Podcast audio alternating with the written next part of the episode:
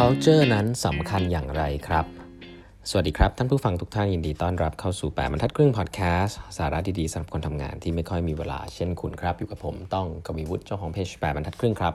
ครั้งนี้เป็น EP ที่ 973 แล้วนะฮะที่มาคุยกันนะครับ ก็ยังเป็นหนังสือ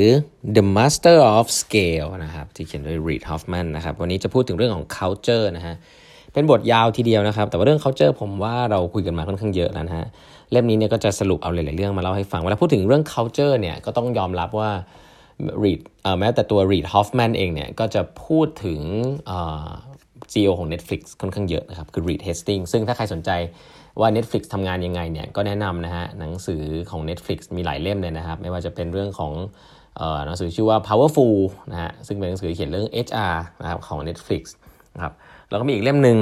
ผมจำไม่ได้ละชื่ออะไรหนังสือดังๆอะชื่ออะไรนะจำไม่ได้ละสีแดงๆนะครับก็เป็นหนังสือที่ Reid Hastings เขียนเองนะครับ ก็แนะนำนะครับให้ให้ไปอ่านกันแบบจริงจังเลยนะฮะอีกเล่มหนึ่งซึ่งไหนๆมาให้นี่แล้วแนะนำเลยแล้วกันก็คือหนังสือของ Google นะครับที่เกี่ยวกับเรื่องการบริหารคนชื่อว่า Work Rules นะครับเล่มนี้นี่เป็นคัมภีร์ของผมเลยนะครับ ลองไปอ่านกันได้นะครับพูดพูดเรื่อง culture เนี่ยก็ต้องบอกว่าสำหรับ Reid Hoffman แล้วเนี่ยก็จะพูดเรื่อง culture ซึ่งเป็นทิศทางของ Netflix มาตลอดนะครับ Netflix เนี่ยจริง ๆ แล้วเขาค่อนข้างให้ความสำคัญกับเรื่อง culture เพราะว่าตัว retesting เองเนี่ยเคยทำบริษัทบริษัทหนึ่งพังมาแล้วเพราะเรื่อง culture นะครับก็คือว่าเป็น culture ที่เขาจะต้องบอกทุกคนว่าต้องทำตามตลอดทำอย่างนั้นทำอย่างนี้นะครับ ซึ่งเขาพบว่า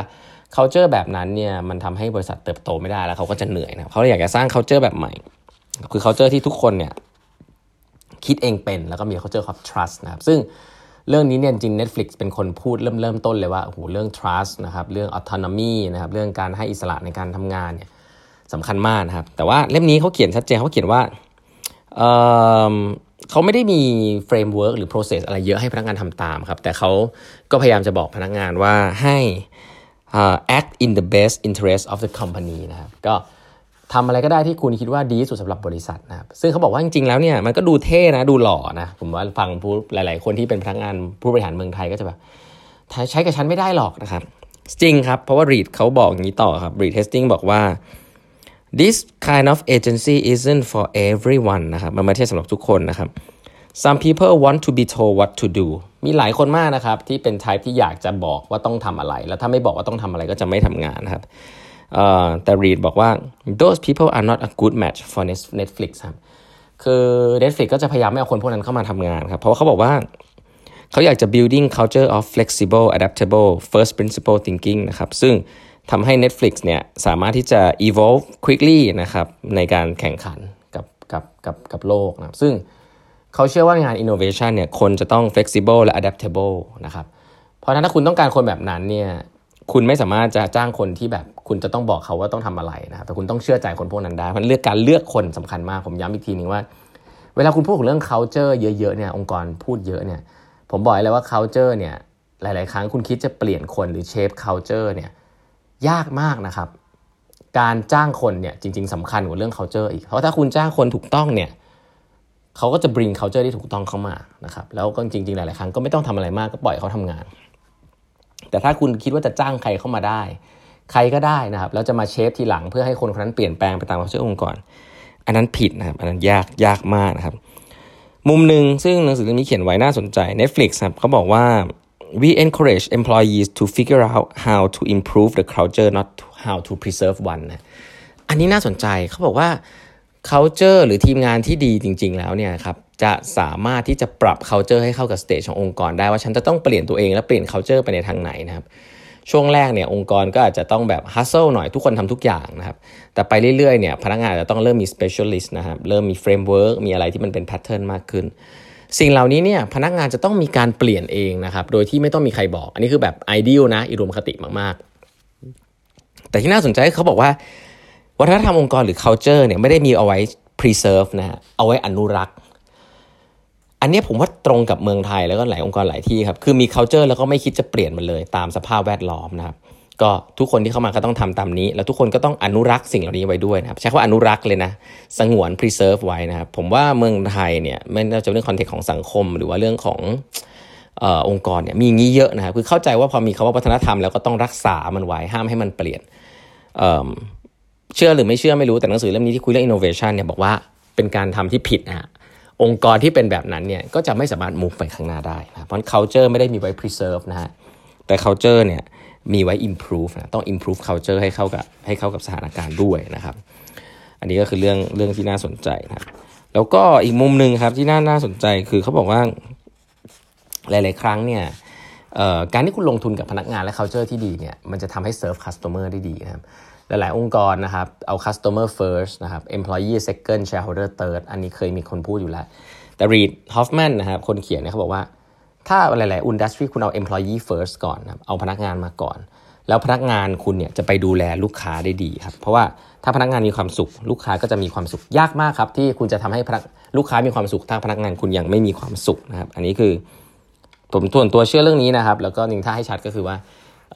แต่ว่าคงไม่ได้ใช้คำว่าปรนเปรอพนักงานคุณก่อนแล้วค่อยไปดูแลลูกค้านะแต่ว่าถ้าเป็นผมคิดว่าเรื่องของ Service Industry เนี่ยสำคัญ ถ้าพนักงานคุณไม่ happy ไม่มีความสุขกับการทำงานนะครับ ยากมากที่เขาจะ serve service ให้กับลูกค้าคุณได้นะครับอีกอันหนึ่งซึ่งสำคัญก็คือเรื่องของการจัด Space นะ คือในเล่มนี้ก็มีพูดถึงเหตุการณ์ที่เควินซิสตรอมนะครับที่เขาทำ Instagram นะเป็นเจ้าของ Instagram เนี่ยโดนซื้อไปโดย Facebook นะครับ แล้วก็มีครั้งหนึ่งเขาพบว่าเวลาเขาเชิญผู้บริหารหรือว่าผู้เยี่ยมชมผู้ถือหุ้นอะไรที่เกี่ยวกับเขาเนี่ยมาที่องค์กร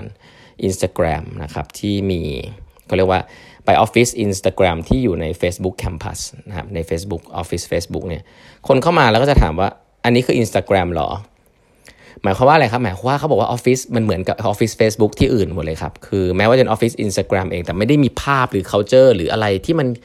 ทำให้คนรู้สึกว่าตรงนี้มันไม่เหมือน Facebook นะ มันคืออีกบริษัทหนึ่ง นั่นทำให้ทำให้ Kevin Systrom เริ่มคิดว่า เฮ้ย ถ้าคนเข้ามาใน Space ของ Instagram แล้วยังไม่รู้สึกว่ามัน unique something's wrong แล้วแหละนะครับ จะต้องมีการจัดออฟฟิศจัด Space นะครับมีการขึ้นป้าย มีการทำงานที่ทำให้รู้สึกว่าอันนี้คือ Instagram ไม่ใช่ Facebook ซึ่งนั่นก็คือเรื่องของ culture นะครับในมุมมองของผมเนี่ยผมชอบคำหนึ่งเวลาคุยเรื่อง culture เขาบอก culture เป็น background music ขององค์กรนะเหมือนนึกภาพว่าคุณเปิดเพลงคลอเบาๆ ในองค์กรตลอดเวลา ทั้งที่คุณไม่ได้เปิดนะ แต่ culture มันเป็นเหมือนกับมันมันเซตโทนขององค์กรครับว่าองค์กรคุณจะเป็นแบบร้อนแรงนะฮะองค์กรคุณจะเป็นแบบลึกลับนะฮะเป็นแบบพูดคุยโอเพนหรือเป็นแบบไหน เสียงดังเสียงเบานะครับเพราะฉะนั้น culture เนี่ยเป็นเหมือน background music เพราะ background music เนี่ยนะครับมันจะทำให้คนเนี่ยขยับขยื่นตัวโดยที่เขาไม่รู้ตัวด้วยซ้ำว่าเขาทำอะไรอยู่ และ culture มันเป็นคน lead behavior เหล่านั้นนะเพราะฉะนั้นเรื่องของ culture เนี่ยเป็นเรื่องที่ลิงก์โดยตรงนะครับกับพฤติกรรมของผู้คนนะครับ